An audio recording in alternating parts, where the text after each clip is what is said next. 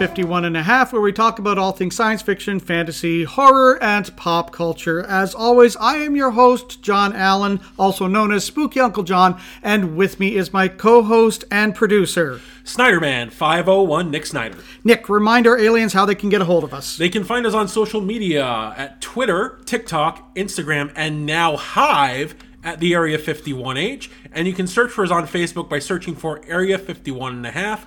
Don't forget to follow us, like us, subscribe, and share us with all your friends and enemies. Oh, Nick, what is happening with Twitter? It's a mess. It's such a mess. Um, I don't even know if we're if we'll be there forever or not. We'll be there till the bitter end. That's all I've got. That's I'm going to be there until Elon Musk either sells it at a loss or it goes under. Because I am I am I am enjoying the drama.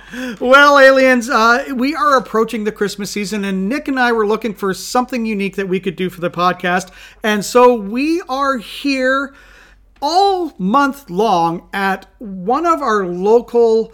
Uh, establishments here in St. Thomas, Ontario. All month long, we are podcasting from Lockwood Books at 488 Talbot Street in St. Thomas, Ontario, Canada. You might hear a little mewing every now and then. That is the store cat Duck. He's such a sweetheart. You will love him if you come in. They have 75% off on some clearance materials. Every Sunday, soft cover books are half price. Now, if you're looking for a unique gift, come down to Lockwood Books. I love this place. It's got a real great aesthetic to it, and I absolutely I love the owners, uh, Fletch and Vanessa. They are brilliant. Yeah, it reminds me of those nice old bookshops that we used to see in um, like England, right? Those British types of bookshops that you would expect to see in, in Dickens in A Christmas Carol, right? They're- Yeah. It's just wonderful shelves filled with used books and various antiques, all kinds of things that a, a person could want uh, for a unique Christmas gift. I keep walking in here expecting to see the never-ending story in Orin kicking about. But anyway, anyway, anyway. Well, Nick, I hate having to start the show this way, but we have to. Irene Cara, from the well known 80s singer, has passed away. Yeah, Irene Cara, she did Flashdance and Fame. It, it is sad. Uh, she was fairly young as well. Now, here's the thing, though. She leaves behind a heck of a legacy. Because Fame and Flashdance, What a Feeling from Flashdance, are both really, really iconic songs from not just from the 80s, but from two, in themselves, iconic 80s films Yeah. so that is a sad loss. Um, yeah, I, I remember as a kid hearing both those songs all the time. I never actually saw either movie until I was older, but my mom loved those movies, and th- that song will get played a lot. Yeah, it's coming into my generation. I have so many memories of, of Flashdance coming out, of fame on television, and just the there is a really great sound to a lot of 80s music Yes, that she was a part of, for sure. yeah, and you can hear a lot of, um, especially with the synth music. You can hear a lot of the uh, influence in current day music as well, current day pop and current day rock. That I, I think we really owe, um, not just to Irene Cara, but definitely she's owed some of that. Yeah.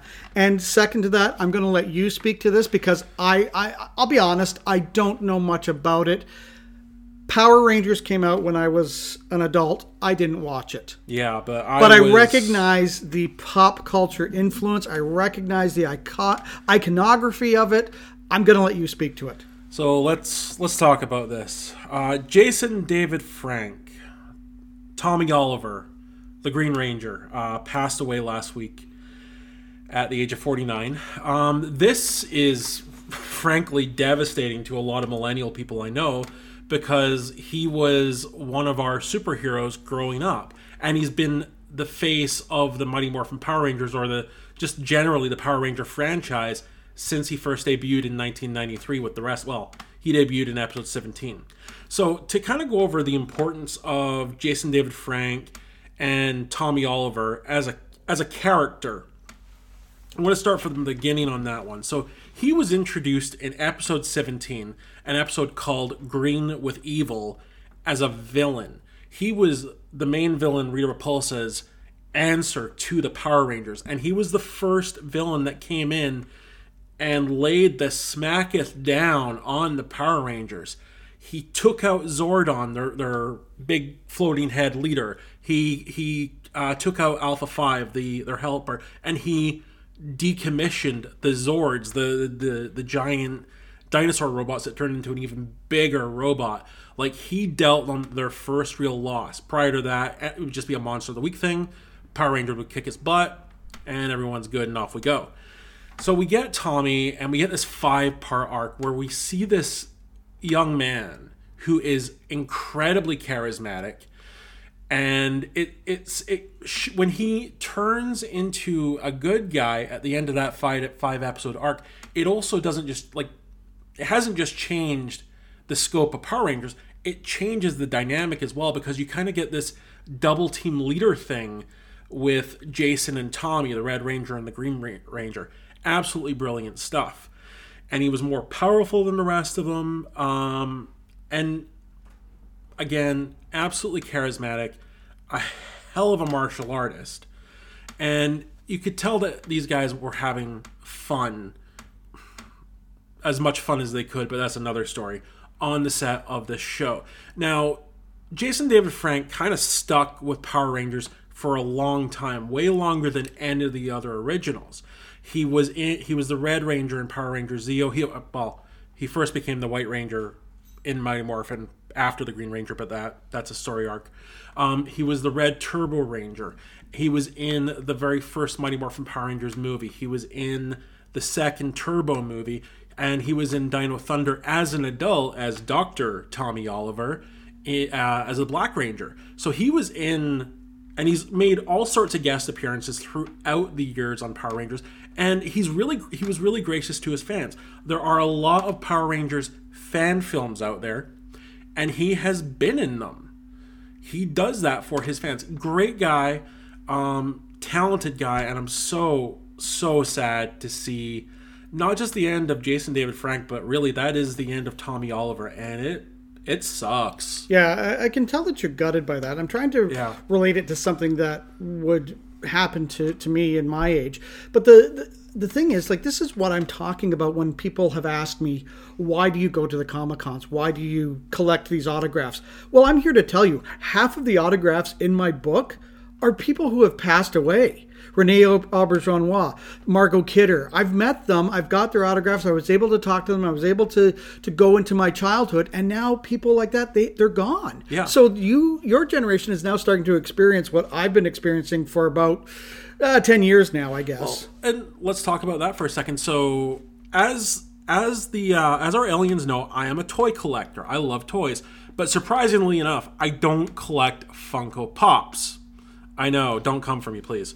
But I do have one Funko Pop, and that is the Pink Ranger, which is signed by Amy Jo Johnson. Because my deal was I was going to get a Funko Pop and have of each of the Power Rangers and have them sign it, and now I can't do that. But yeah, that's my own problem. Yeah, but I mean, these these types of shows, um, they influence us when we're children, and they have such a good message for us. Like for me, G-Force, Battle of the Planets, yeah, Gatchaman in in Japan, yeah. This was more than just a your average cartoon because it had drama to it. Yeah, there were there were episodes that were two parts. They were to be continued. You didn't see that in a lot of other cartoons, right? So, so I'm trying to, to liken it, trying to associate myself with what you're feeling. So I can only imagine that what you must be feeling because Casey Kasem, who voiced Mark, as he's known here in North America, when he passed away, I mean, he, all these cartoon voices passed away too. Yeah, yeah, um, that's 100 percent correct. Because like I like I know Casey Kasem obviously one as Casey Kasem, but also he was Shaggy and he was Cliffjumper on Transformers, and he was Robin in the Super Friends. Yeah, so and that's really kind of the sad thing is when you lose a celebrity like that that is an important part of your fandom. I don't want to be over dramatic, but it does kind of, especially when it's a fandom that you grew up on and kind of shaped your taste in things, yeah. it kind of hurts on a deep personal yeah, and level. anything that comes from your childhood is a gut punch. Yeah, absolutely. Um, and I held on. I personally held on to Power Rangers for a long time. I think I stopped watching it in '99, and then I picked it back up in 2004 when Dino Thunder was on and Tommy was in that. But um, yeah, I definitely watched uh, Power Rangers more consecutively than most people do. But it's sad to see him go. I my heart goes out to all the other Power Rangers because with the cons they become they become kind of like a, a little family. Um, they're always hanging like you see them at cons, they're always hanging out, um, and of course his children as well, who I feel so bad for them. Well, moving on, and speaking of news that is a little surprising to us, I'm going to talk about Chris Hemsworth here for a minute. Oh yeah. Now, Chris Hemsworth has a series on Disney Plus called Limitless, I believe. Yes. Where he's sort of exploring the limits of of his physicality and challenges and all that kind of stuff. That's my understanding. I haven't seen the show yet, but I will be watching it. That's my understanding what the show's about. While filming this show, he came to the realization that he has precursors to later on in life possibly developing Alzheimer's. Interesting, really. Yeah, this this is in his genetic makeup and DNA. So it's kind of put Chris Hemsworth on a bit of a midlife crisis introspective, if you will. I'm not Yeah. saying like he's going to go out go out and get a car or leave his wife or anything like that, but he's being very introspective right now. And it's interesting to watch this because a few episodes ago we talked about Love and Thunder. Yes. And I said how he was an executive producer, and we were kind of trying to put the blame on where maybe the missteps were from this. Also, yes. He has come out with a statement that said he will no longer work with mad genius directors. I don't blame him for that. Um, is there any more to that? Oh, yes. Oh, good. This is interpreted specifically to mean Taika Waititi. Of course, because Mad Genius. Because here's what Chris Hemsworth had to say, and he's not saying it with any animosity. He's just saying if I'm going to continue to play Thor, which he would like to do, he's for, he's for that. yeah. It can't be okay, we meet Thor, he's a spoiled brat, he loses something, he gets goofy, he does these interactive things. There is no arc. Next he he progresses within that movie. Next movie he's right back to being a stooge again. And that's kind of it. He doesn't want to do that. He wants to have that Shakespearean return that we had with Kenneth Branagh directing the first Thor movie. Yeah. Getting back to seeing this progress, getting him back to being a good leader and not just being this goofy side of him. He said, We've seen that side of him, we love that side of him, but there is more to Thor than that one dimensional side. Yeah. And that was, I think that was the disappointing part for uh, Love and Thunder for me. I know I said I liked it, but there were still very disappointing parts. And it's just that there wasn't that character development that we saw in the previous movies. Yeah, and as I said, the the tone that worked in Ragnarok was because things were happening to Thor. Yes. Like when he goes to Bleecker Street and Doctor Strange is moving things around time and he's leaning against a bookcase that disappears and then he's falling down the stairs and everything. That's hilarious. Not because he's being um, a buffoon, but because things are happening to him. And that's always been the good comedy of it, like when Loki turns him into a frog. Yeah. Well, and like that's the thing with Thor Ragnarok. A lot of it was, I think there was a lot of bemusement on Thor's part for what he was going through, and like when he goes, "Yes, it's a friend from work," he, that that's funny to us. But I think that's also a legit reaction from because he's in this foreign place. He has no idea what's going on, and he sees something familiar, and he's excited. Well, and let's look at what's happened to him. He's coming off the, the fact that he has um, lost his mother. Right. You know, uh, he hasn't spoken to Jane in A long time. a long, long time. Um, he's not really sure where Loki is. His own brother. is not quite sure where he is at that point. Um, and so he does this return where he goes back to Asgard and finds that Loki has duped him. Loki has taken over. He's posing as Odin. Where is our father? He has to go and find their father. Odin goes off into the ether, a nice kind of a wimpy exit for the great Sir Anthony Hopkins, but still it serves it serves the story. It's nothing to to be angry about. And then Hela shows up and destroys Mjolnir. Yeah. And the sheer aghast now he has to work with Loki, but Loki is Loki, and he's on this distant planet and he wants something familiar and to your point out comes the hulk. Yeah. so these things all work because again the comedy sits there and some of the comedy is quite reliant because again it, things are happening to him. We have jeff goldblum who is doing this gleeful like I, i'm just i've gone mad with power. I'm drunk with with my station here in life on this planet. I have a ship that if you hit a button it goes it's my birthday and fireworks go out. And he's just this sort of big man child that thor doesn't know what to do with and then you have that uh, cameo by Stan Lee where he's going to give Thor the new haircut. Yeah, like that's the thing is like Thor can't believe this stuff is happening to him. I mean, here's the god of thunder who can summon lightning and he still gets electrocuted by some little device they stick on him. Yeah, and you had made the point that uh, Thor is from basically another planet, another realm, Yeah. and he's just trying to figure out Earth. Exactly. So I get where Chris Hemsworth is going with this. I love Chris Hemsworth. I've loved everything he's done. I appreciate the fact that he is a good comedic actor, but to his point, look at Kevin in Ghostbusters. Again, playing another stooge, another buffoon. You know, there is more to him than this. There's more to Chris Hemsworth than this. There's more to the character of Thor than this. And I'm looking forward to that because, I mean, no disrespect to Taika Waititi, but somewhere he has lost his marbles and he needs to put them back in the bag because Love and Thunder was the first Taika Waititi project I was not in love with. maybe a little disrespect. I'm just saying. That's from me though, not from you.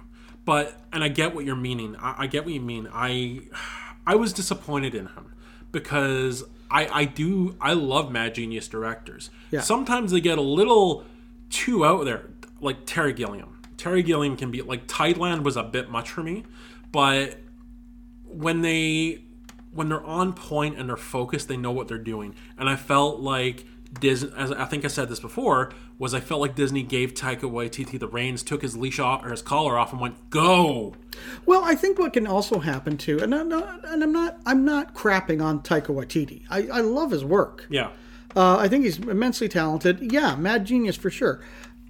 But I think that what happens is that you can get caught up in your own importance where he hasn't had a misstep. And so you're not looking at the big picture or the whole picture.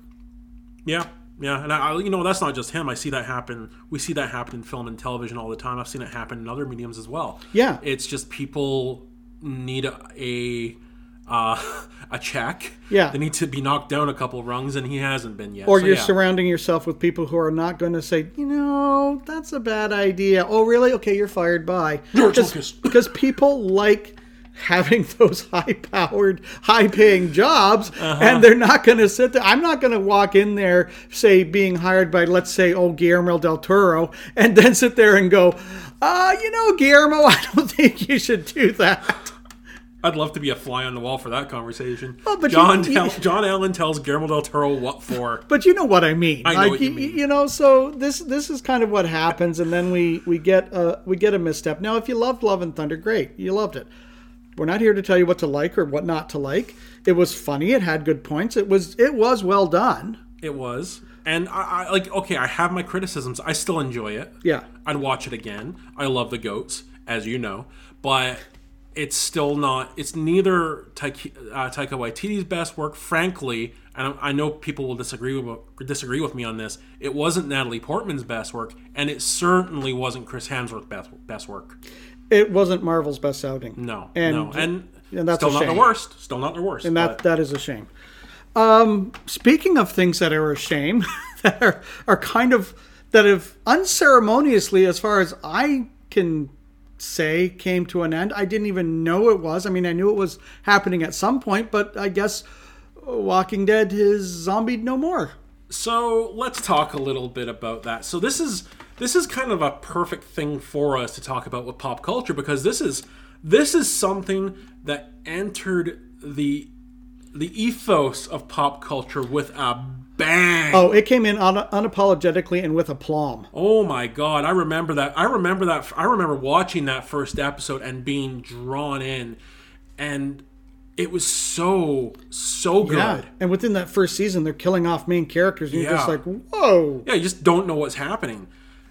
And then somewhere along the line, it just became an absolute farce of itself and it lost its footing in pop culture.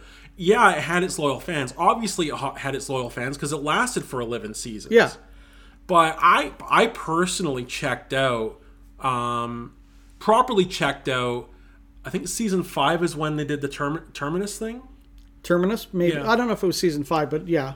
That's where I that's where I checked out. Now I tried to get into it again, mainly because Jeffrey Dean Morgan is Negan. Because holy crap! But despite that, and frankly, I might give the uh, the the spin off a try because Jeffrey Dean Morgan is Negan. But I just couldn't get back into it. I didn't care about these characters anymore. Yeah, I'm not going to go with the spin-off at all. I, I didn't follow the um, the Fear, other. Fear of the Walking Dead. Yeah, Dead. I didn't follow Fear the Walking Dead. I watched like the first season of it, and I went, I don't care It about these fine. people. It was it was Walking Dead in L.A. Yeah, I. It, it's one of those things where I think one they prolonged it too long. Two, they be they they strayed from the source material, and it almost feels like the writers knew what the source material was, but they wanted to do surprises for the the faithful readers of the source material, if you will, but didn't understand the source material, or quite frankly, maybe didn't even read it. We know that Daryl doesn't show up in the comics, but Daryl is a good addition to the cast, you know. But when you have an entire season based around a character that is really not even a second tier supporting character, but a third tier supporting character, and it's this entire season that doesn't happen at all in the comics. Nothing is happening in the comics. Talking about what I call the hospital season. Oh You lost a lot of people there. yeah, Like I- a lot. I I wasn't one of them, but I finally did check out. I've got them recorded, but I don't care whenever I get to see them. So to my point of Walking Dead leaving with a whimper, if you think about a lot of other TV shows, oh, this is the final season and this is coming up and we're saying goodbye to say like Everybody Loves Raymond or the final season of uh, the Mary Tyler Moore show, the final episode, or no matter what you pick, no matter where you go along the line, it's this great big buildup. And this just went, eh, it's our final season. The final episode happens on Sunday. Uh, peace out. Watch Maggie and Negan. Yeah. So that's that's the other thing, right? Like they had this this final episode and I actually had thought it was it happened a couple weeks ago. I thought it happened last season. Yeah, there you go. I didn't know there was any like there was no build up to it. Um, you're more in touch with cable television than I am. Um, I only have streaming services, but still, there's the internet. There's there was I saw nothing about this except for a little bit of chatter online. Yeah, like when Walking Dead first came out, there were blankets and there were toys and there was the uh, people who hadn't heard of the the comic books. Yes, and you can walk into any pop culture store or comic book and it was Walking Dead everywhere.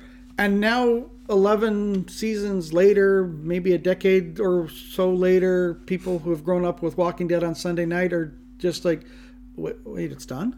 yeah. When when did that happen? Did you know there's actually another spin-off? Um, yeah, there's like internet stuff. And, No, there, there's this. There's uh Terry Crews is actually has been in it. oh my gosh. Um, it's, Yeah, I, I, I yeah. do know something about it. Don't know I didn't know. called. I didn't know that until recently. I'm like, I didn't even hear about this. Yeah, I, I just felt like it didn't deserve to go out with that kind of a, a whimper. And whatever happened to the movies that they were supposed to be still making with Andrew still Lincoln? that's still coming down the pipeline. Okay, um, how many years later? Well, it's supposed to be happening soon. I don't know if uh, production's finished on it or not, but I know they've at least filmed it Andrew Lincoln left Walking Dead to do these a, movies. a good five, six years ago now. was it that long? Yeah, it was definitely Time goes by quick, man. It was definitely post pandemic. Yeah, no, pre-pandemic. Pre- sorry, pre-pandemic. Sorry, Yeah. it was pre-pandemic. I remember that, but I that's a while ago, and Yeah. the movie should have been made by now. Now I know that um, Danai Gurira has been doing a lot of other things, Sure. and she's supposed to be in these movies, so whatevs. But yeah, like if I feel like what they might be doing, but here's the thing: is they need to release this movie this summer. Is when Next Generation ended. Um, the the the two part series finale was not the series finale. Star Trek Generations was the series finale, and that's what if that's what they're doing with The Walking Dead, and this movie is going to be the series finale. Fine, whatever, but make it soon.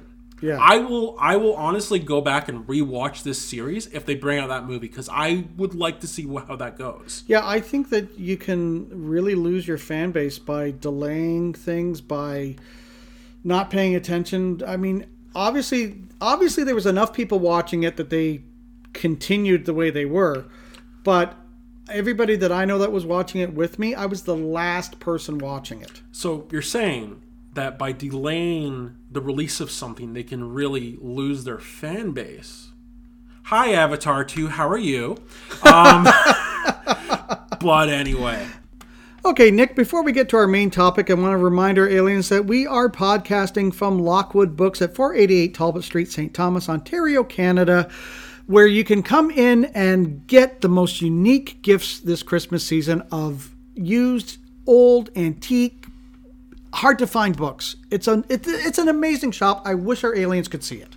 honestly, I love this because we're literally behi- hiding behind stacks of books while we record this. There's that many books. We're just hiding behind a stack. It's Yeah, amazing. it's a dream. It's the kind of library that uh, book enthusiasts envision having in their house. yeah, exactly, exactly. Well, folks, unless you've been living under a rock, you know that the long anticipated Addams Family spin off Wednesday has dropped on Netflix, and we are here to discuss it.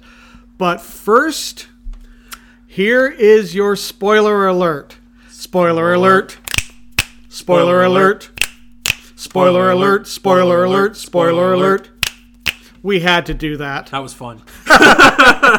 Now, Nick, nobody, I, I, I would challenge anybody to be almost a bigger Addams Family fan than myself. If anybody said that to me that they were the biggest Addams Family fan ever, I'd slap them and tell them no, they're not because I know John Allen. All right, before before we get into this, I just want to preface: I've only seen the first two episodes, so I can't speak to the overall integrity of the show. So I'll leave that more to you. I'll just ask questions. Oh, yeah, but- I, I binged watched the thing. Like, yeah, Boom. yeah. I kind of. I fi- figured you would. Yeah. So I have obviously been waiting to talk about the Addams Family. Obviously, Yeah, because I, as I've said before, and I'm not bragging, don't come for me, I'm not bragging about this, but I love the fact that I got to play Gomez Addams once. I mean, how could you not? I mean- that's, that's so cool. It was just fantastic. So, I mean, I did a lot of digging into the history, you know, uh, when it was first created, Charles Addams' intent, the whole thing, you know, and it's it's really interesting to watch the Addams family evolve, if you will. In some ways, good. In some ways, not so good. But let, we're here to talk about Wednesday, not the whole Addams Yeah. family lore. Yeah. So I have to say this right out of the gate. Jenna Ortega not only nails it, she builds a house on it, she knocks it out of the park. It is a home run. She understood the character. She nailed Wednesday Addams. Jenna Ortega understood the assignment. Um, absolutely. She the look was there, her the way she talked, her mannerisms, everything was spot on. Spectacular job. A plus plus plus plus for Jenna Ortega as Wednesday Addams. And I have to say, I absolutely adored the introduction to Jenna Ortega's character uh, Wednesday in this series with the with the uh, Piranhas. the, the piranhas in the pool. Yeah. that was so Addams, So Wednesday. so Wednesday. Um, so so here's here's the basic plot, folks. Um, Wednesday has always been an outsider. yes, She is not fitting in at the Nancy Reagan High School that they are going not. to, because why would an Addams fit in a normal school? So the uh, uh, Gomez and Morticia decide that they are going to send her to the Nevermore Academy, where they went to school and in this iteration met. We'll get into canon, quote unquote, air quotes, later. Um, but we'll talk about this right now. Um, while she's there, she becomes embroiled in a mystery that involves her parents, and there is a monster running around in the causing havoc in the normie town of Jericho outside of Nevermore, and they're blaming Nevermore and I would like to say hilarity ensues, but this is more drama than it is funny. The dark humor is still there, but not to the extent of the movies or the um, original sitcom. So, supporting her is Gwendoline Christie as Principal Weems. Oh my god. Gwendoline Christie is just beside herself being part of the Addams family. You have no idea. I've seen some interviews that she's she's done. She is excited by this character for a couple reasons. One, she grew up with the Addams family, same as everybody else. Yeah. So think about the, the, her career. She has been in Game of Thrones. She's been in Star Wars. She is now in the Addams family. The lady is nerding out. She Yeah, loves totally. it. But the other thing is that Tim Burton gave her a lot of input and free reign into it. How do you want to play this character? How do you want to to to be presented? And she had this idea of going back to the Hitchcock blonde and being very statuesque. Yeah, and you see that. Yeah, and being very regal and beautiful. And she gave this interview where she said, "This is the most beautiful I've ever felt and looked on screen." Because Yeah. she is a very tall woman. She's a very tall woman, and she's uh, like, if you look at Brienne of Tarth, Brienne of Tarth was played up as an absolute tank of a woman. yeah. Um, but like anybody that's seen Gwendoline Christie outside of she, that role, She is a she is a regal beauty. Yeah. she's unconventionally attractive. she, she's she's a goddess. That's what she Yeah, is. and so Um, but but to to feel that vulnerability and to hear her say these words really, you know, I, I, it made my heart feel good for her that Yeah, she was able too. to have this wonderful experience. And she talks about a- acting with Christina Ricci, like oh, you know how good it was because she is the quintessential Wednesday. Let's look at Wednesday for a minute. Okay. Start with Lisa Loring. She's our introduction to the character. Yes, of course, the cartoons are, but I mean, being played out. Being played So in, we- as an actual character on screen. Yes, so we see Wednesday as a child. Yeah. And then we, we see Wednesday as a older child through Christina Ricci and Yes. also um, that tween kind of um, stage in life. Yeah. And so now we get Wednesday as a full on teenage girl who is struggling with the fact that she is basically a young adult, um, that she has thoughts of her own, that she has ideas of her own, that maybe she's a little uncomfortable with being around her parents. And, and that's really one of the interesting things because it's, it's not just a case of here's Wednesday dealing with being a teenager, here's Wednesday dealing with being a teenager as an Addams. yes. And that that's a whole other thing. Yeah. So it, it's really very interesting to watch that. You would think that because she did such a bang up job, you would think that she and Christina Ricci had these really good sessions of introspection and the character and everything like that. And the interview I saw with Jenny Ortega is like, nope. And it's really interesting because I, I had the chance to ask uh, Sean Astin, who whose dad played uh, Yeah. the original Gomez. John Astin, yeah. Sean Astin played uh, Raphael in the Ninja Turtles cartoon 2012 against uh, Paul uh, Paul Robson, who played Raphael in the 80s.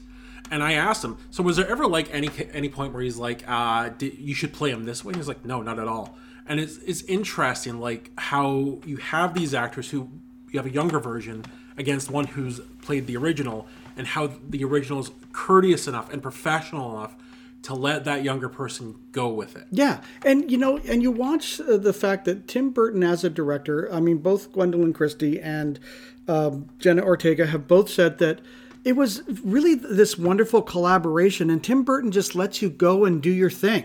Yeah. You know, like he, if he has to, he will come in and say, "Well, we need to do this, we need to do that." But they said, "Let's try it this way, let's try it that way, let's try it this way," and whatever they decide is the best is what they use. So it's it's kind of wonderful to watch that with these two actresses who play opposite each other quite a bit. I'm talking about Gwendoline Christie and, and Jenna Ortega Yeah.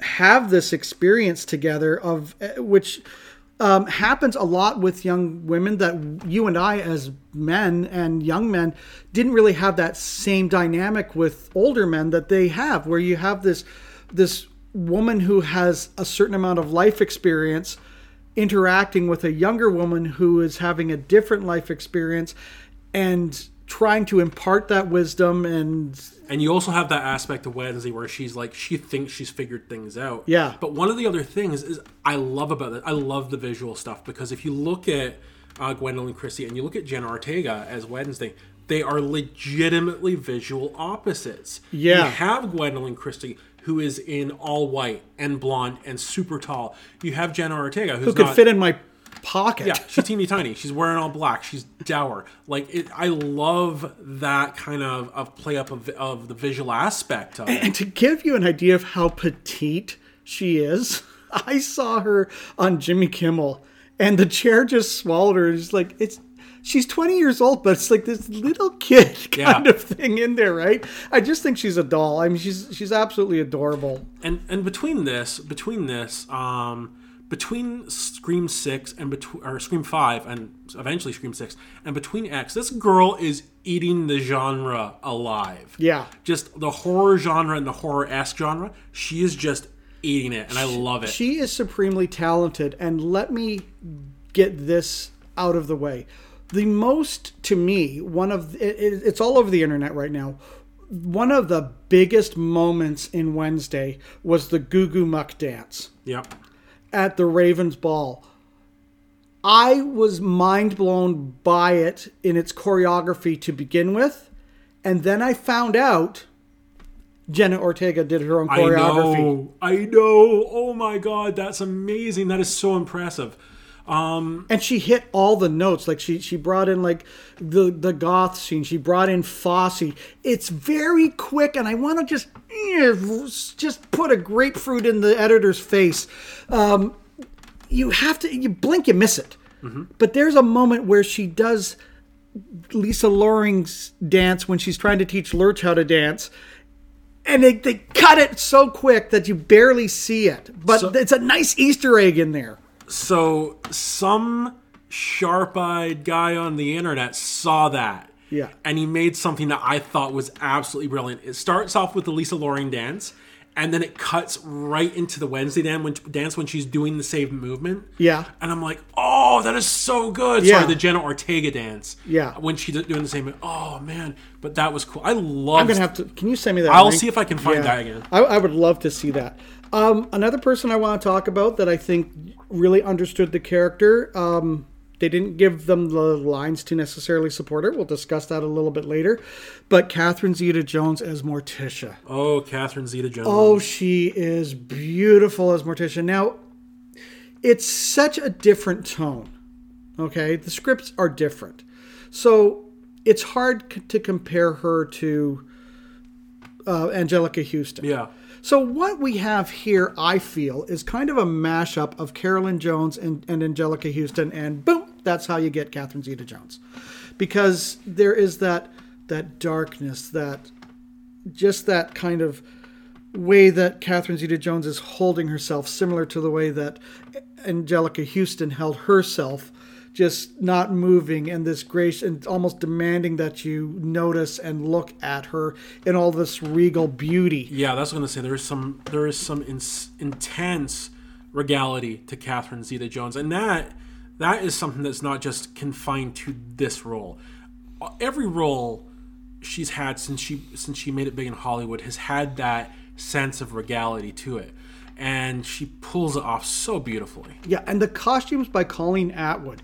This it, it's so subtle and it's so wonderful because I'm so happy for goth cosplay girls now because they don't have to wear just the the typical Wednesday dress with the white collar. Oh, they got choices. the the, the school girl, girl uniform, the casual look. It's just it, it's all working. I love that they had to specially make her her school uniform for her, so because she's allergic to colors.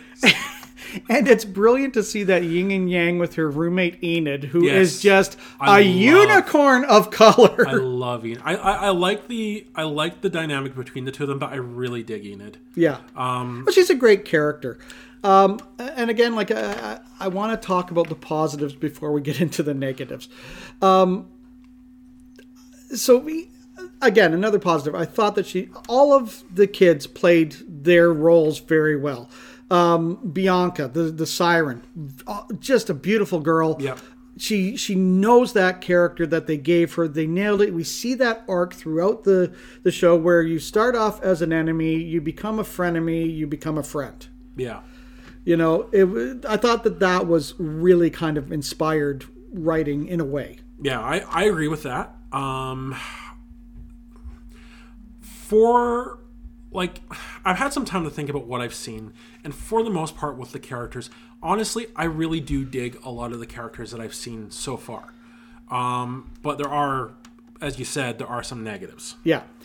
One thing that isn't a negative, though, again, see, this is where Burton gets smart. He usually brings in Colleen Atwood. Who else has he brought in? Danny Elfman to do the score. If anyone was made to write music for Tim Burton movies, it is Danny Elfman. Oh, 100%. Um, I, I, I really, like, I can't think of a single Danny Elfman score. Not just Danny Elfman, Tim Burton score, but Danny Elfman score where I'm like, yeah, this is crap. Yeah, because he gets the emotion of what's going on, right? Yeah. Like if you look about it at his score with Edward Scissorhands, that's that's one of the most beautiful scores ever, where you have that that softer, melancholy sadness in the appropriate scenes. Spider Man. Yes. The, the, the score from Spider Man, he approached that in a way, like, if you look at it, that is his version of Superman, but it's very, you have those, tr- those kind of triumphant trumpet sounds, but it's also very melancholy as well because Spider Man's not Superman. Spider Man often blames himself for a lot of what happens to him and the people around him, and you get that feeling in the music for Spider Man. And look at his scores for the the Tim Burton Batman movies. Yeah, absolutely. I mean, you. I said years ago. I actually said that his music from Edward Scissorhands, from Batman Returns, not the Batman theme, but you know some of the music in there, um, makes this wonderful dark kind of Christmassy sound Yeah, to it, yeah, right? yeah, yeah, yeah. And if you want something a little different that still feels like the season, but also feels like the dark time that we're in between Samhain and Yule, it's perfect music. Nightmare Before Christmas Yeah. is the perfect thing to watch between Halloween and Christmas because you've got obviously visually, but also all of the music as well. Yeah, and, and that that's how it, that. Yeah, that is exactly how I kick it off movie watching season between the two. Yeah, exactly. I, I end my I end my Halloween season with and begin my Christmas season with Nightmare Before Christmas. Yeah, um, Scrooged. Scrooged's another good one. And it's got those very familiar Danny Elfman sounds, you know, the la la la la la la la. Yeah, yeah, la, yeah. I love that stuff. But yeah, he he's great. And I think he was the first one to really do that. Um, I would have to think so, but I'm, I'm not 100% sure. But yeah, No, I'm not 100% on that, but I mean, he definitely um, made that a very uh, iconic thing in yeah, there's Tim a lot movies. of imitation now. Yeah. Um, and of course, he, he did the voice of Jack Skellington in Nightmare Before Christmas. Well, he did the singing- voice. he The did the singing, singing voice. I'm voice, yeah. sorry. It's actually kind of funny because whenever I hear Oingo Boingo come on on Spotify for me, I imagine it's Jack Skellington singing. but anyway, Oh, oh, so we digress. Um, let me just say one thing about Tim Burton. It, uh, we it's no secret I'm not a big Tur- Tim Burton fan. And I am. And you are. I used to love Tim Burton, but eh, he's kind of fallen off a favor with me. But if there's anything I can say about him that he's still spot on with, it's his casting decisions. I think he is fantastic. Uh, If you look at some of his, um, let's stay away from uh, some of his bigger movies and look at something a little more um, off to the side, like Sleepy Hollow. Right. Sleepy Hollow was beautifully cast because it was cast in a way that it reminded me of an old school Hammer horror. yeah, film. Sleepy Hollow was his love letter to Hammer. Oh, it's beautiful. And he even has Michael Gough in it, who Yeah. was, and Christopher Lee from Hammer. Yep. Yep. Um, I love I love that film. I try to watch that every oh, at least every Halloween, if not a couple times a year. But um, But you know what? The fact that you're bringing this up actually helps us segue into what's not working for Wednesday. Yeah, and that's kind of the problem here is all the casting decisions for Wednesday didn't necessarily work. And you and I both agree on at least one of them. Okay, I need to preface this. This is such a hard topic to have. So let me preface this this way. Okay? Addams family history goes back a long, long way. They have ancestors who are cavemen. Mm-hmm. They have ancestors who are conquistadors. They have ancestors who are Vikings. The Addams come from all over the world. They've been here since the dawn of time being weird. So, the reason, the only reason I'm bringing this up, okay? Don't come for me. It's just because it is a topic of conversation out in the real world, and we have to have it here. Charles Addams, when he did the original cartoon strip, did not make the Addams family Latina. Well, Okay. Okay. Now, just bear with me, folks. Bear with me. In the sitcom, a writer writes an episode called Art and the Addams Family, where they are looking to get Grandmama some art lessons. They are trying to find Pablo Picasso, and they wind up with Sam Picasso. Of course. Gomez makes the comment about calling back to their ancestral home, Spain. Right. At the end of that episode, the writer has made their ancestry, their direct ancestry from Gomez Addams, Castilian Spanish. My understanding is that is different from Latina. That Latino, Yeah, that Spanish is Spanish and Puerto Rican, Mexican, and all that kind of stuff is is a little different. That's coming from an interview that I saw this afternoon, talking to a girl who is Latino and worships Wednesday. Right. And she has said that. Okay, so I'm taking it from that source that Castilian Spanish is that's Espanol and Latina is something different. Okay? So we the reason that we modernly think of Gomez as being Latino. Latino is because Raul Julia played him, Raul Julia being a Puerto Rican actor in the movies. oh God, Raul Julia was so good. Okay.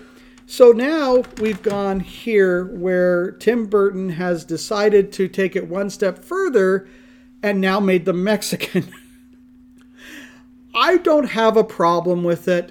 I want that to be clear. Yeah. Like, like, But when we start codifying things, when we start putting into books, if we're going to make this argument, then Luis Guzman was not the choice.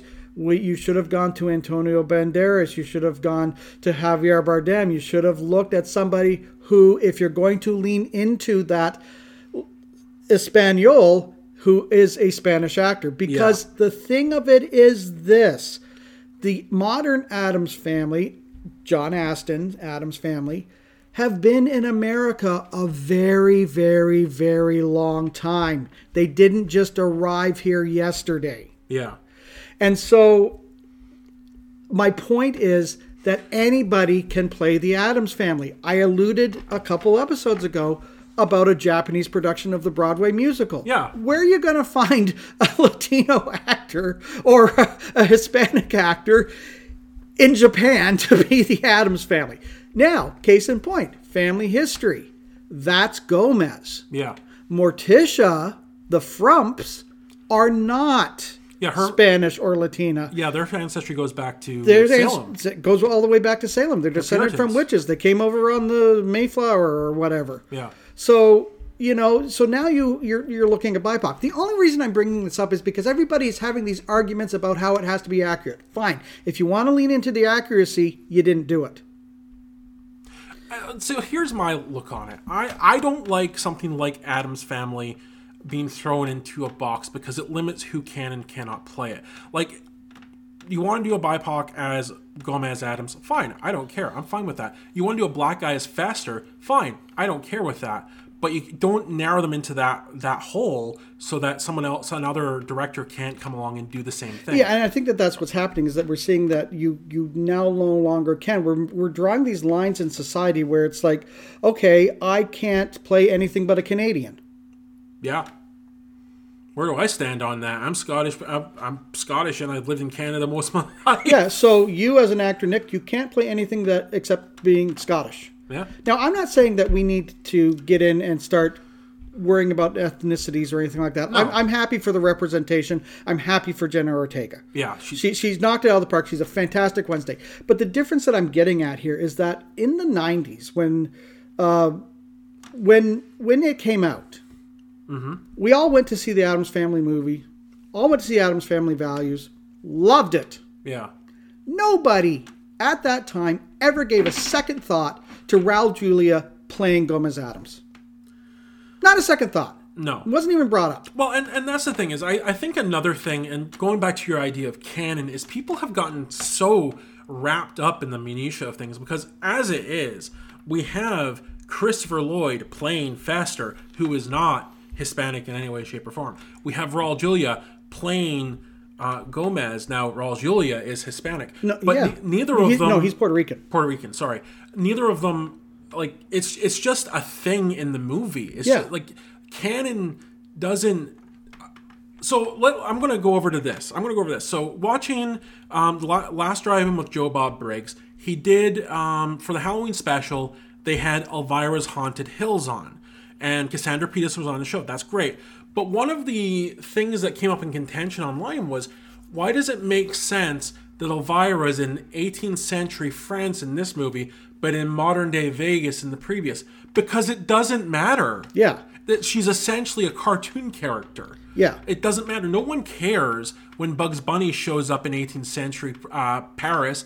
Um, Going after the barber of Seville, no one cares that he's in modern the the 1940s kicking Yeah. a gremlin's butt. So this is the thing. These characters exist in different versions in different bubbles Yeah. of their own thing. Think of it as the multiverse in, Mar- in Marvel, where you have multiple versions of Spider-Man. But it gets to my point, and I'm going to say this, and I know that there's a bunch of aliens out there that are not going to agree with me. Canon doesn't exist because canon is at the whim of the writer. And, and we were talking about this the other day. The um, one of the examples I brought up was the Joker. The Joker changes from writer to writer to writer to writer. There are versions of the Joker that is more than happy to stand back and let his henchmen do the work.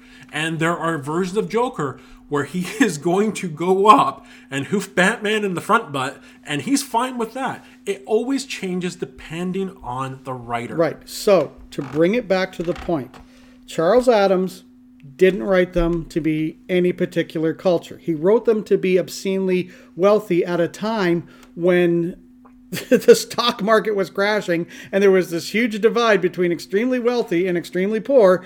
And he was basically saying one of the narratives in that is that it is not normal to be wealthy, It It's is ab- abnormal to be wealthy you know and he you get that idea that we talked about on the halloween special with the haunted house and that particular look of that house where there's this unfettered wealth that can't afford the house that they live in. And so they're falling into these shambles. And he again is pointing that out. There the addams has only appeared in 13 cartoons Holy crap, really? only about 13 cartoons I'm, the number may be off there but it's not huge No, Because- hang on, hang on. Just to preface for some people that might not get what you mean by that, you mean the cartoons in the New Yorker in the New magazine. Yorker, the New Yorker magazine, the comic strip. Um, but they were an ongoing thing. But he would have other things where he's basically um, lambasting, lampooning society at the time. Well, and that's what the Addams family at their core does. Well, the Addams family at their core are weird people. They're creepy, they're kooky, mysterious, and spooky. They're altogether ooky. The, Addams, family. And so the thing of it is, once we start trying to peg them into certain holes, I think we start diluting what they're supposed to be about. Now, again, I want to make this clear. Art in the Addams family. I have no problem with the fact that that writer wrote Gomez ancestry to be Castilian Yeah. Hispanic. I have no problem with that. I have no problem with Raul Julia playing Gomez Addams. No problem with it. None. This isn't about race. I have no problem with Jenna Ortega playing Wednesday because she's beautiful. She's wonderful. She did a marvelous job. She's, I cannot she- sing that girl's praises enough. she is so Wednesday. I have a problem with Luis Guzman because he's Luis Guzman. I have been saying it the entire time. I thought he was wrong for the role. And it, you know, when you watch it, it gets proven Uh-huh. because there is no other than him resembling Charles Addams's original illustration. There is nothing about him that says Gomez. No. And here here's the thing with me. Now, I do like Luis Guzman. I like him in what he has done. I Yeah, like I've he- enjoyed him. Um, Shane, the, the role he played opposite William H Macy in Shameless. I can't remember the character's name, but really, really good stuff. Um, waiting, like anything he's done has been really good, but he also skews towards a certain type, and Gomez is not that type. Yeah. And, and to that point, there was when we're first introduced to them, they're taking Wednesday to Nevermore. Now, one of the reasons they're taking Wednesday to Nevermore is because she is a problem child. Okay, there's mistake number one.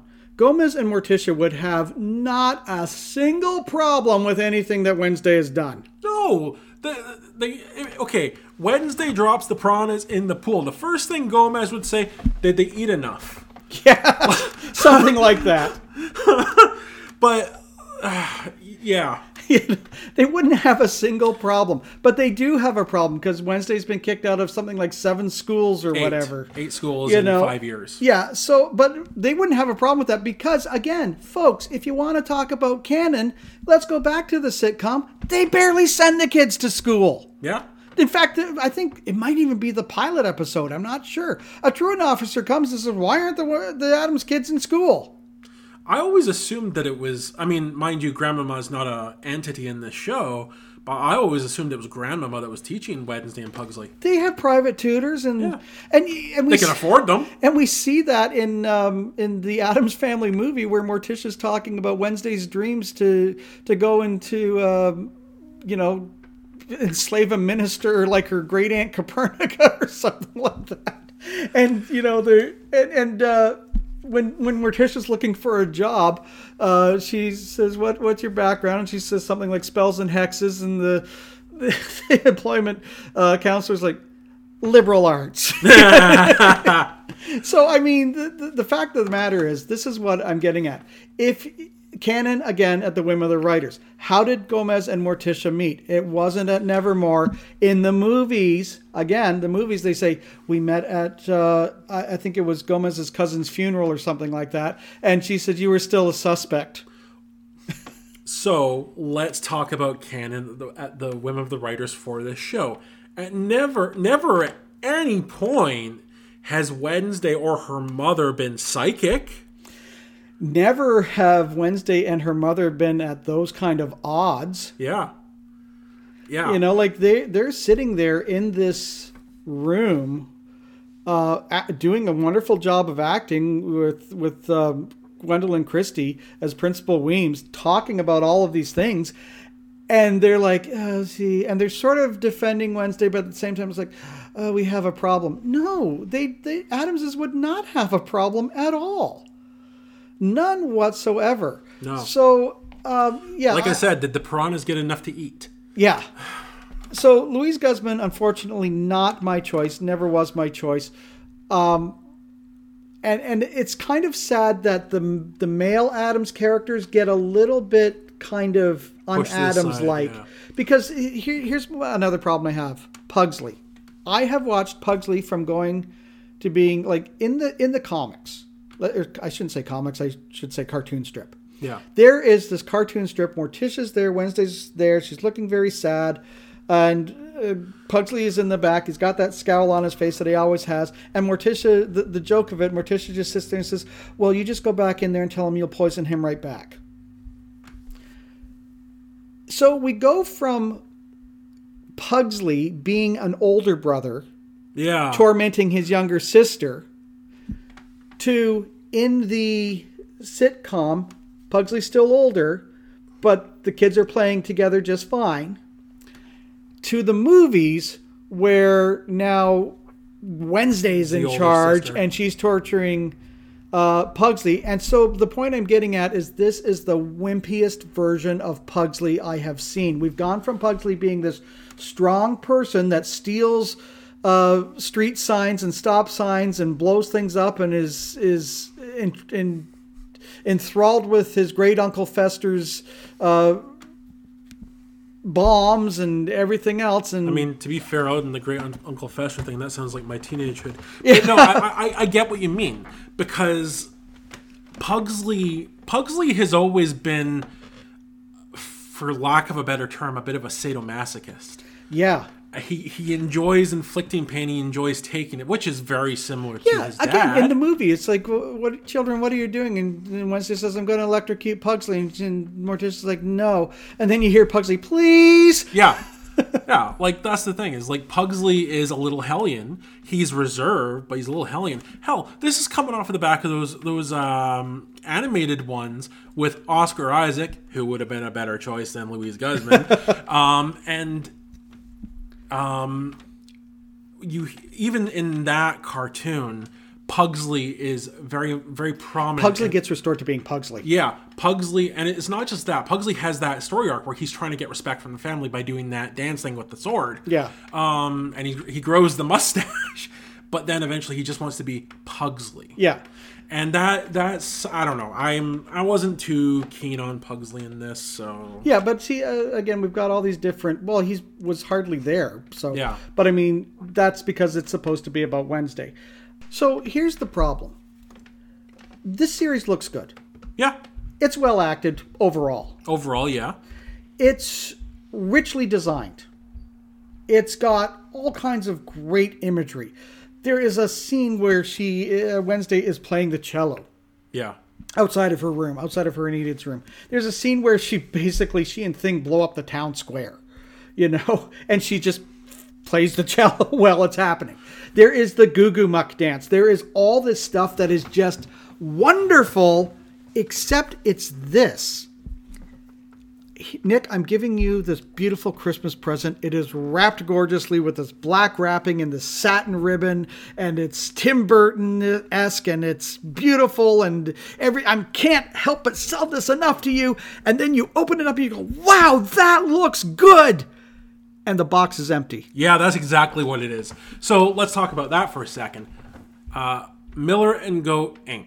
The produ- one of the production companies behind this. Miller and Gough. Miller and Go Gough, whatever, I don't know. Um, these guys are writers behind a ton of CW shows, a bunch of them, and that is what this felt like. It felt like a CW show with a tiny, tiny Tim Burton twist. Yeah, it, it, it. You know what it feels like to me. You know when you have those toys.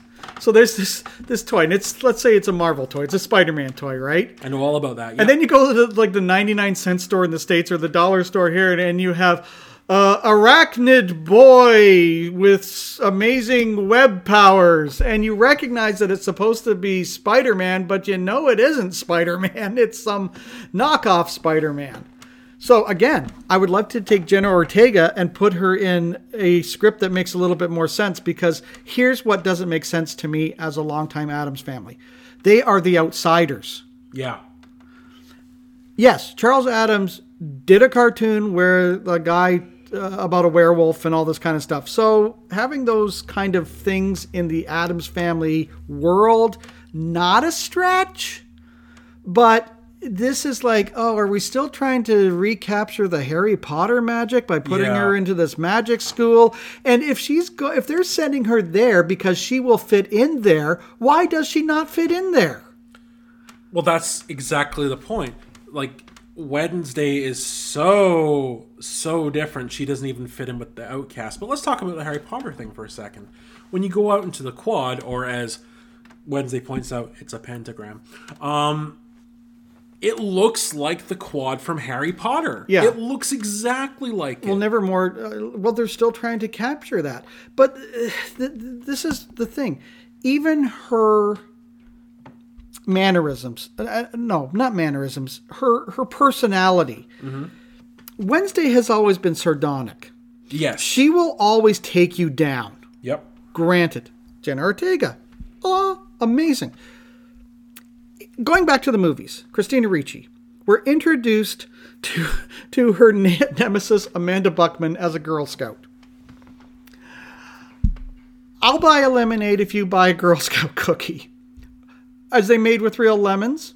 Wednesday. Are the Girl Scout cookies made with real Girl Scouts? That's Wednesday. Yeah. And Amanda doesn't know what to do with that, and off she goes.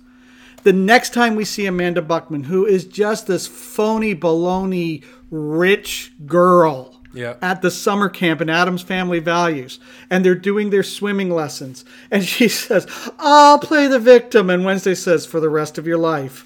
we, we all root for Wednesday because that is what we want to say to people like that that are so full of themselves. Yeah. We want to take them down a peg. We root for the Addamses because the Addamses are unabashedly everything we want to say about other people.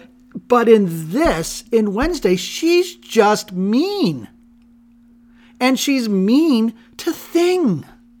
Yeah, she was really mean to thing. Let's let me just mention that for a second. I was uh, somebody posted some behind the scene uh, pictures of the guy that was playing Thing. The positions that poor guy had to get himself into, he deserves an Emmy for that alone. he's got he's got like the blue the blue screen arm on. He's like slid under a desk and his arms Yeah. are like all over. Oh man, You know, I, I, I even like the design of thing, but I mean, the, the thing is that there is a meanness to her that isn't that wasn't there before. Wednesday's not mean. Wednesday is blunt. Wednesday is is uh, she'll cut you, but she's not mean. She has a sense of justice. I think part of that is she's now a teenager. And as we all know, teenager, teenagers are kind of a-holes. Um, yeah, okay, but not to this extent. I It, it loses it loses a little something. Now this is in the writing because here's the problem. What what these guys are doing, you pointed it out, you hit the nail on the head. They're trying to do like another CW, so they're trying to do Riverdale, they're trying to do Harry Potter, they're trying to do it's just another YAWB show. Too much of the same uh, too much of something at once. It's not it doesn't work. And it was predictable. I sat there and I said Oh, as soon as I, I I know we've already done the spoiler alert, but I, I hesitate to even tell the ending. But I mean, I'm sorry.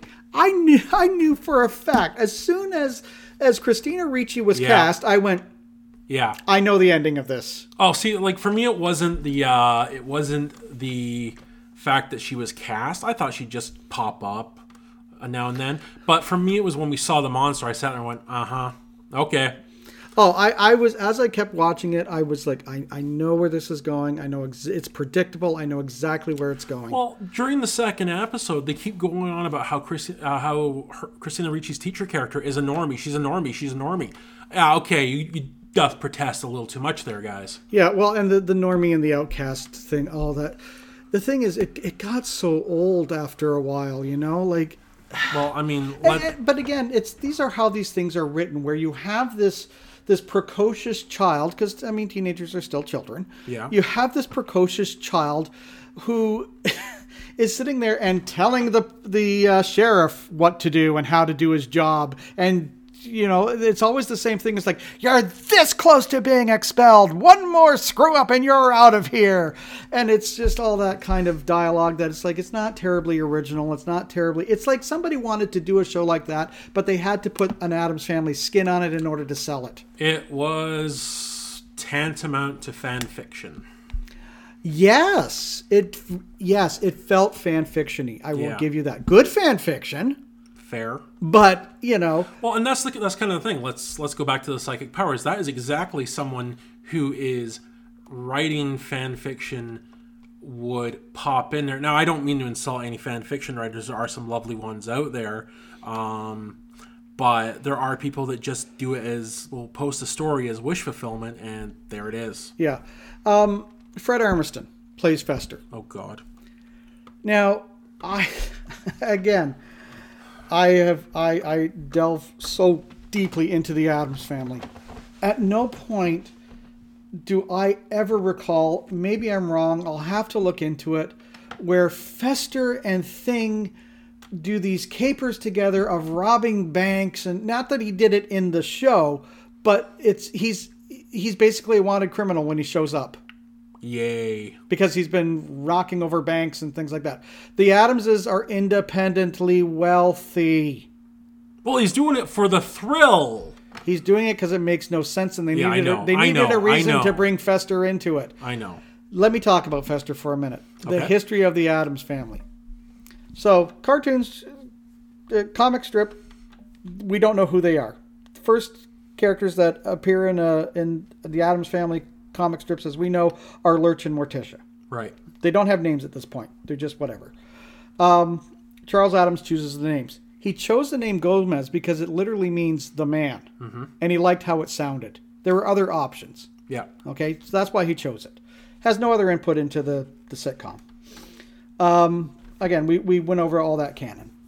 So, I've watched Fester go from being their great uncle because he's supposed to be Morticia's uncle, Fester Yeah. Frump. He's supposed to be her uncle. So he goes from from being their great uncle to being their uncle, Gomez's brother. Not even uh, uh, not even from Morticia's side of the family. He's he's he's Gomez Addams. Fine, whatever. New new canon. And now we've seen him go from being just the the weirdest of the weird of the Addams family to being a criminal.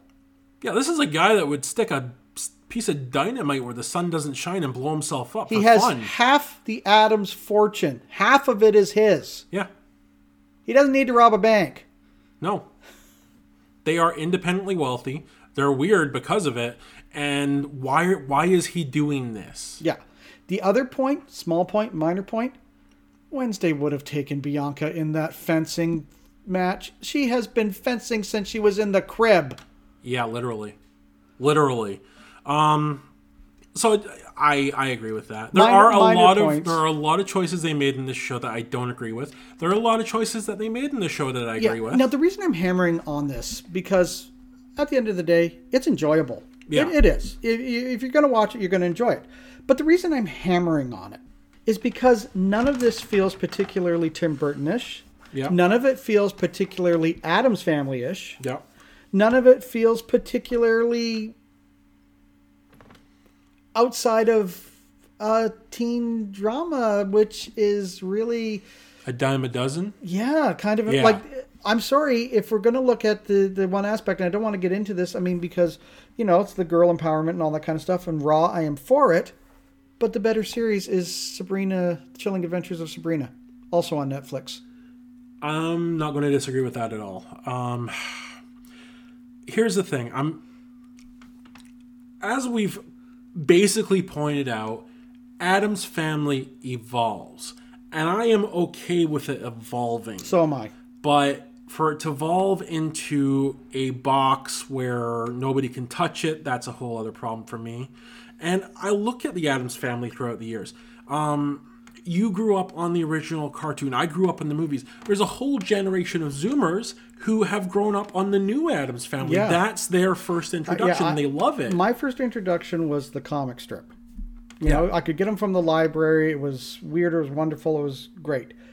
From that was the Hanna Barbera cartoon. yeah, you know and then scooby-doo meets the addams family you That's know, a thing? that's a thing there was a series called the scooby-doo movies and they had mama cass and sandy duncan and the three stooges whatever cartoon that the uh, josie and the pussycats like it, it, sometimes it was a real celebrity some sonny and cher even sometimes it was they a, met everybody. yeah sometimes it was a real celebrity that they would meet and sometimes it was um, also from the the lexicon of hanna-barbera cartoons yeah. so Scooby Doo and the Addams Family had an adventure. Um, and then we go in from there. It's been sort of a dry spell. You're not hearing much about the Addams Family at all. Um, and then we get the movies. Yes. And the movies gives this wonderful rebirth to it. And from the movies, we now had there was a new TV spinoff. There was uh, the, the new Addams Family, Yeah. which went back to being more like the sitcom.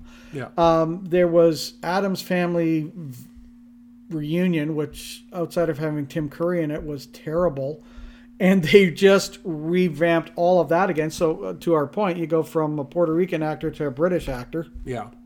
a- and it was just that that was just god awful. But what was weird about that is that because they made Grandmama Morticia's mother.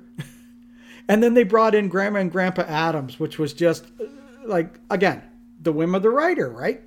Well, look at the look at the play that you were in as Gomez Addams. Yeah, Um, they made fun of that. Yeah. Oh, I thought she was your mother. Yeah, Like that. Like yeah. my mother. I thought she was your mother. Yeah. And then and then Morticia tells Pugsley, "Stay away from that old lady. We're not even sure she's a member of the family, and she's been there forever."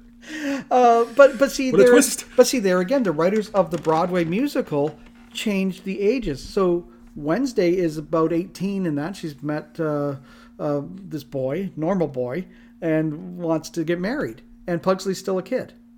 Oh, interesting. So, uh, well, I mean, they had to do that kind of dynamic somewhere in order to make it make sense. Yeah. to, but that's what I mean. It's like again, canon at the whim of the writers. So let's not worry about who's playing what or what uh, nationality or anything they are, because again, my point: Addamses have been around since the dawn of time, being weird, and just being that outsider in society and and making us question society and and and what is normal and what isn't normal. And yes, it can be an allegory for immigrants, but the better one is the Munsters because they actually are immigrants. yes, yeah. You know, they they are an actual immigrant family coming from Transylvania who are colored moving into a white bread neighborhood Literally, in the because- 1960s. Yeah, literally colored because one of them's green, one of them's blue, Yeah. one of them's pink. Um, So that that to me is a much better thing because nobody ever questions the Addamses in the original sitcom other than those kooks. yeah.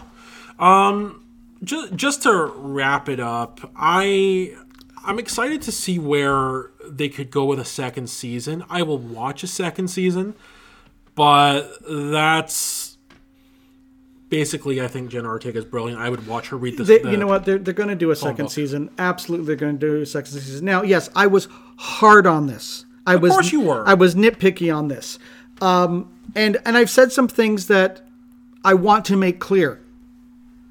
Uh, we're we're not against it. Yeah. We're not against it. That's just the conversation that's out there, and I was trying to explain it. to put it to put it in a certain perspective in august when that new animated nin- seth rogen's new animated ninja turtles movie comes out i am going to be super hard on that Well, but the thing of it is, it's not that I don't like it. You are going to enjoy this this series. there's something to enjoy about it absolutely It's it's marvelous in a way. It's it's great to see Jenna Ortega make Wednesday her own, knock it out of the park. It's wonderful to watch uh, Catherine Zeta-Jones in, in this guest starring role as Morticia.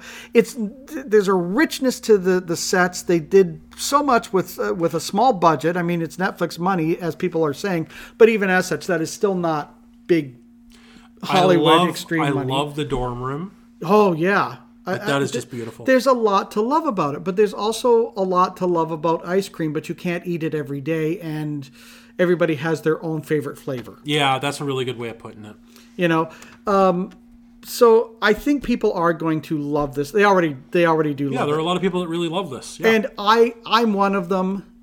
Although it doesn't sound like it, but I really am because I that that dance scene is everything to me. I mean, just even the choice of the music that they did, you know, the the song that they chose, the Goo Goo Muck. I'm just I I have rewatched that scene.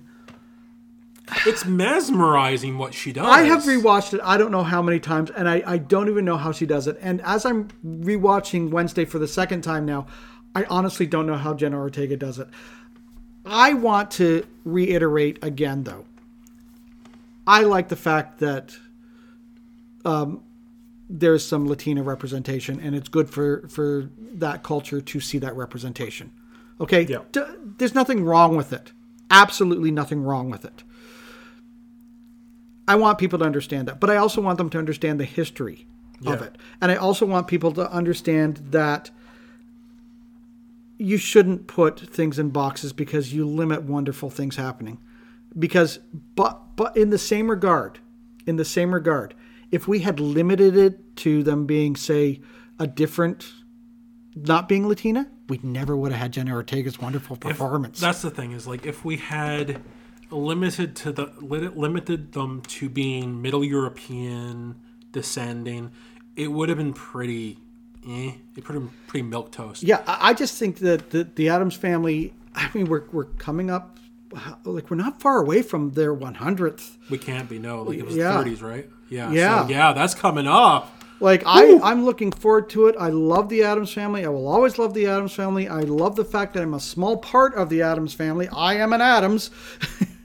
in in some way. In some way, we are all Addamses. Yeah, and I think that's really it. Is everyone latches? I, I think at some point in their life, everyone in some way feels like an outcast, and that's why so many people latch on to the Addams family is because we can relate to it. And that was kind of the thing that didn't work about this is that Wednesday being an outsider amongst outsiders. That was so forced. Yeah. I hate that. Uh, there, and there was a lot of other narratives in there that I'm not going to get into that were forced Okay, forced. this is my last thing. I think the trials and tribulations of Wednesday Addams at Nancy Reagan High would have been the better story. Yes. Yes. Absolutely the better Rather story. than putting her into Nevermore. Yeah. But, you know, that's where they wanted the supernatural thing to happen. I right? know, So- I know, I get that, but well, that's what I think the better story Well, would have been. I, I think at the end of the day, when you take something, let's let's do this comparison. When you take something like the Chilling Adventures of Sabrina, and you're putting a a, a, a twist on that, the the feminist feminist gaze, it works. Yes. This, I don't think they knew what they were really going for, Yeah, it kind of felt like that. and so it doesn't work. Yeah. So anyway, uh, aliens, that is all the time that we have for this episode of Area 51 and a half. Hopefully you will join us in two weeks when we are back here at Lockwood Books for the Christmas season at 488 Talbot Street, St. Thomas, Ontario, where you can get all kinds of great, wonderful used books. And don't forget to uh, pet Duck the Cat. Of course. And I just want to mention that our next episode will be legitimately live. We will have our chat room open and we'll be going live from the bookstore. Nick, remind our aliens how they can get a hold of us. You can find us on Twitter, TikTok, Instagram, and now Hive at the Area 51H. And of course, you can search us on Facebook by looking for Area 51 and a half. Do not forget to follow, like, subscribe, and share us with your friends and enemies. Thank you for landing your spacecraft with us here at Area 51 and a half, and we will see you again in two weeks.